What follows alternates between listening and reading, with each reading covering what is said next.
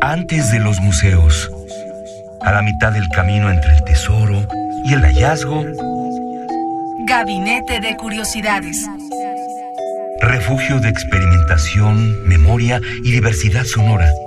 Con las coleccionistas de sonidos Frida Rebontulet y Luisa Iglesias.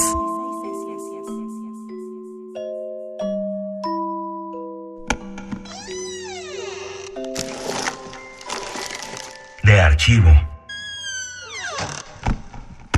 Bienvenidos a Gabinete de Curiosidades, yo soy Frida Rebontulet y hoy tenemos un programa muy especial ya que es un audio que nos proporciona descargacultura.unam.mx, este portal que nos trae a las mejores voces en las letras mexicanas de hombres y mujeres, de lenguas indígenas, de cuentistas, de charlas, por ejemplo, como del maestro Miguel León Portilla, entre otros, y que aquí en Gabinete hemos podido darle también una parte de salida a estos audios, siempre invitando a que consulten el audio completo y toda la plataforma en internet descargacultura.unam.mx para que puedan conocer todos los contenidos de esta plataforma de la UNAM completamente gratuitos para ustedes.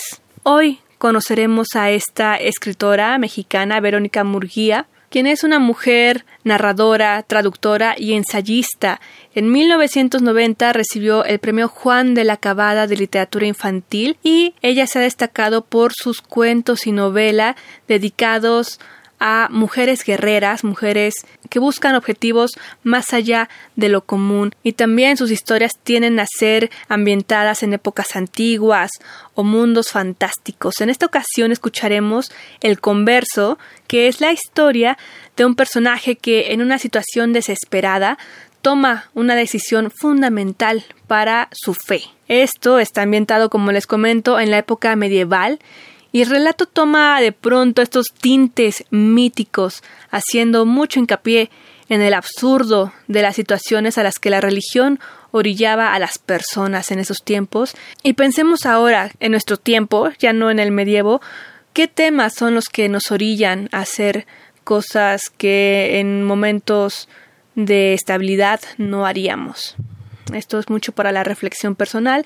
Y escuchemos de letras mexicanas en voz de sus autores a Verónica Murguía con El Converso. Si quieren escuchar el audio completo, recuerden ir a la página descargacultura.unam.mx para tener todos los detalles y puedan escuchar la historia completa, ya que aquí solamente será un fragmento para que puedan ir a esta plataforma que seguramente les va a gustar. Los invito a que conozcan descargacultura.unam.mx. Yo soy Frida Rebontulet, se quedan aquí en Gabinete de Curiosidades, Descarga Cultura y Verónica Murguía. Descarga Cultura. Punto UNAM.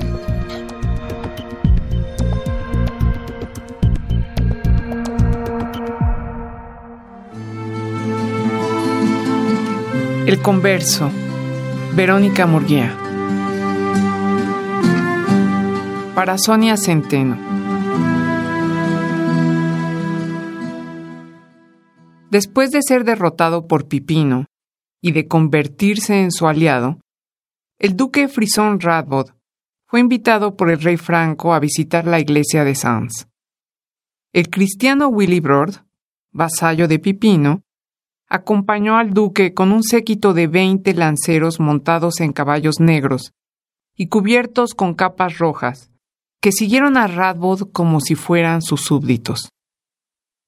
Las capas cubrían las redondas grupas. La blancura de la iglesia relucía bajo el sol cándido de primavera, y una pared de piedra rodeaba el alto edificio. Deslumbrado por el esplendor de los candelabros y los copones tachonados de esmeraldas y zafiros, exaltado por las voces seráficas y solemnes de los monjes que cantaban salmos y letanías, conmovido por la historia sombría de Cristo, el duque Radbod resolvió convertirse. Educado en el culto antiguo, ignoraba que su conversión repetía la leyenda de Clodoveo, a quien el dios cristiano había concedido la gloria y la facultad de crear la nación llamada Francia, inmune a la aborrecible herejía arriana. Radbod no conoció nunca la colina en la que Clodoveo mandó construir la iglesia de Saint-Geneviève. Después de matar con sus propias manos al rey Alarico en el campo ensangrentado de Huillé, hazaña cumplida gracias a la providencia de Cristo. Como Clodoveo, Radbod se dejó seducir por la belleza angélica de los cantos cristianos, unidos en la armonía de la misa. A diferencia de Clodoveo, Radbod no pidió a cambio de su alma la victoria sobre sus enemigos.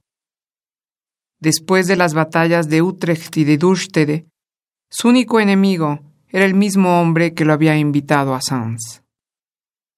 Arrodillado, miró entre las nubes de incienso el crucifijo de madera que presidía el altar. Willibrord, el inglés a las órdenes de Pipino, escudriñaba atentamente el rostro hermoso y feroz del duque, a quien su señor deseaba como aliado. Los ojos azules, la nariz larga, las hundidas mejillas cubiertas de barba rubia, la nerviosa nuez de Adán, prominente como la de un muchacho. Satisfecho, se dio cuenta de que el huésped se conmovía. Las toscas manos del frisón, cubiertas de cicatrices, temblaban ligeramente. Gabinete de Curiosidades. Al observar la cara trágica del Cristo, inclinada sobre su pecho herido, Radbod había sentido una piedad tan profunda que las lágrimas mojaron su rostro. Como no era un hombre dado al llanto, creyó que el llanto era una señal. Willibrord le apretó la mano y le sonrió. Radbod se cubrió los labios con el dorso de la mano. Austero y retraído, siempre se había sentido distante de los estrepitosos rituales de su raza. Había sacrificado caballos sobre las piedras sagradas, hecho arder enormes piras de leña fragante a las que los oficiantes arrojaban los cadáveres de siervos majestuosos y de algún esclavo estrangulado para agradar a dioses silvánicos, cuyas toscas efigies no lo impresionaban. El depender de una comitiva de magas palabreras, armadas con manojos de beleño, estramonio y mandrágora para asegurar las buenas cosechas, lo irritaba. Respetaba el Lufstalbum, el árbol de la alta sede que se alzaba en las marismas de su tierra, pero no más. Era valiente hasta la temeridad, pero nunca había compartido la alegre audacia con la que sus hombres mataban y morían. Para él, la vida y la muerte eran asuntos a los que debía largas reflexiones. Por eso le gustó el nuevo Dios que había muerto y vencido a la muerte. Lo había hechizado la melancólica historia de bondad, traición, muerte y gloria. La majestad de la Iglesia había sido una revelación. Su propio castillo, cuyo techo de vigas lo llenaba de orgullo, la sala ancestral en la que bebía con sus hombres, las bancas que acomodaban cerca del fuego, los lechos cubiertos con la palia fresónica, le parecieron toscos, comparados con la gracia de la iglesia. Su castillo era de adobe, no de piedra. No poseía la serena proporción y la opulencia del edificio que habían levantado los monjes. Ulframio, a quien aún en vida llamaban santo, era el obispo de Sans. Seguía el ejemplo del obispo Bonifacio de Fulda, el más ardiente y perfecto de los misioneros, quien años después habría de morir al norte de las tierras frisonas del duque. En Heismar, indiferente al dolor de los germanos, Bonifacio había derribado el gran olmo de Donar, en cuyo tronco se refugiaban los viejos dioses. Unos cuantos de los presentes se convirtieron, persuadidos de que el nuevo dios era mucho más poderoso que los otros. La mayoría, en cambio, acumuló maldiciones contra el obispo, execraciones que fueron salmodiadas en oscuros rituales que le aseguraron una muerte violenta. La venganza había tardado en alcanzarlo, pero cuando lo hizo fue en pagana tierra frisona. Bonifacio trató de defenderse de las espadas idólatras con la Biblia, y los filos habían deshecho la gruesa cubierta del libro. Luego, los paganos lo mataron.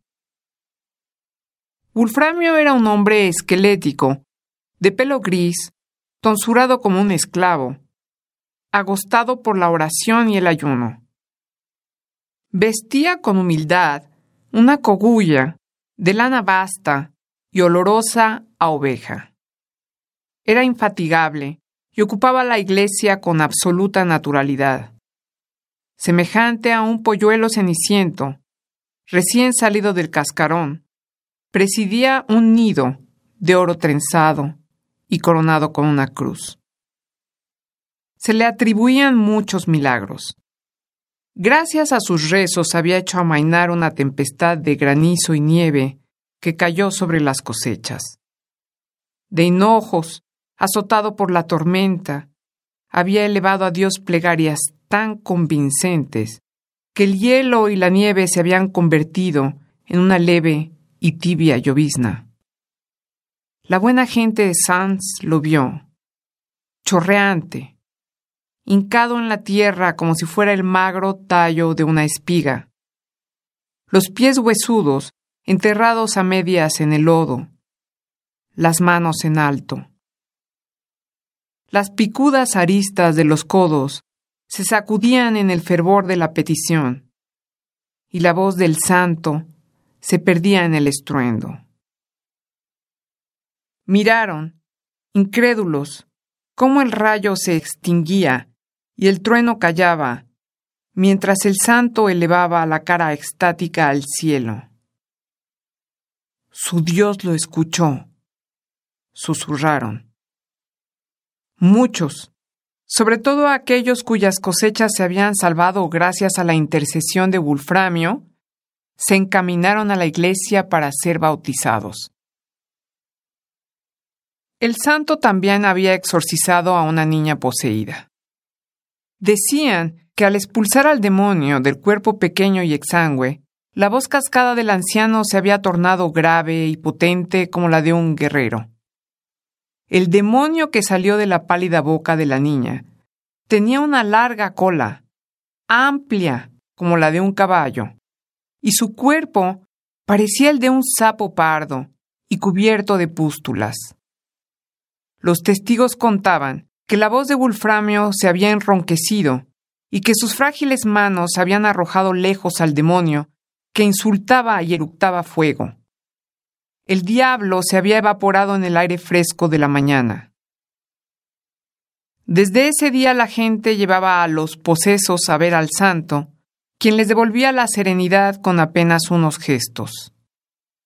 El obispo propagaba incansablemente la nueva fe entre los francos, esa grey rubia y tumultuosa, entregada a la pagana adoración de las encinas y los dioses salvajes. Bajo su dirección, los monjes habían embellecido la iglesia que tanto emocionaba al duque. Se alegró cuando Radbot lo hizo llamar y comprobó que el duque era un hombre de buen corazón. Lo instruyó pacientemente. Le aseguró que Cristo procuraba la victoria a sus fieles y no los olvidaba cuando estaban ocupados en las labores de la guerra. Que el rey Clodoveo había vencido a los alamanos gracias a su conversión, pues Cristo se había aparecido sobre el campo de batalla, dirigiendo al ejército franco, y sus ángeles habían rodeado, y protegido al rey. Esos argumentos dejaban indiferente a Radbot. El duque no temía la derrota. La había sufrido y llorado a sus hombres, con la misma taciturna disposición con la que había ganado otras batallas.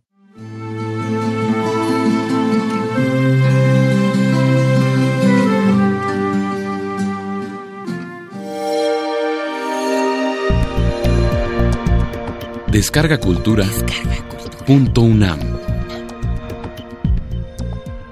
Escuchamos este fragmento de letras mexicanas en voz de sus autores con Verónica Murguía. disponible completamente, ahora escuchamos un fragmento, en descargacultura.unam.mx. Yo soy Frida Rebontulet, esto es Gabinete de Curiosidades, un espacio que da salida a diversas curiosidades sonoras que pueden encontrar en plataformas diversas como fonotecas, como Descarga Cultura, y que aquí les damos probaditas para que puedan conocer estas sonoridades que muchas veces no tenemos en el común para poder apreciarlas. Gracias y chao. Radio UNAM presentó Gabinete de Curiosidades. Refugio de experimentación, memoria y diversidad sonora. Dispara tu curiosidad en la próxima emisión.